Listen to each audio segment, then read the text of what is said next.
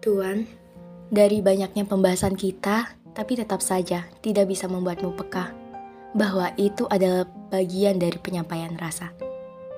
Entah kau tidak peka, atau mungkin tahu, tapi pura-pura tidak tahu, dan membiarkanku untuk terus menerka-nerka.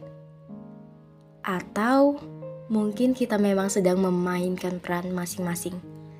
Aku pura-pura untuk tidak jatuh cinta, dan kau pura-pura untuk tidak tahu.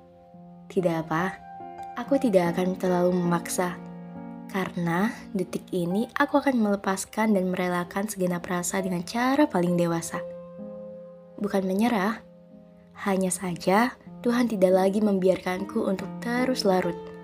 Terus larut dengan perasaan yang tidak pernah dianggap oleh tuannya. Kisah ini terpaksa ku tutup meski tanpa penutup. Maaf, tanpa izin menjadikanmu tokoh utama dalam setiap ukiran kata. Maaf, tanpa izin menjadikanmu nama sebagai judul sebuah cerita. Tanpa izin melangitkan namamu dalam untayan doa paling egois yang pernah ku minta.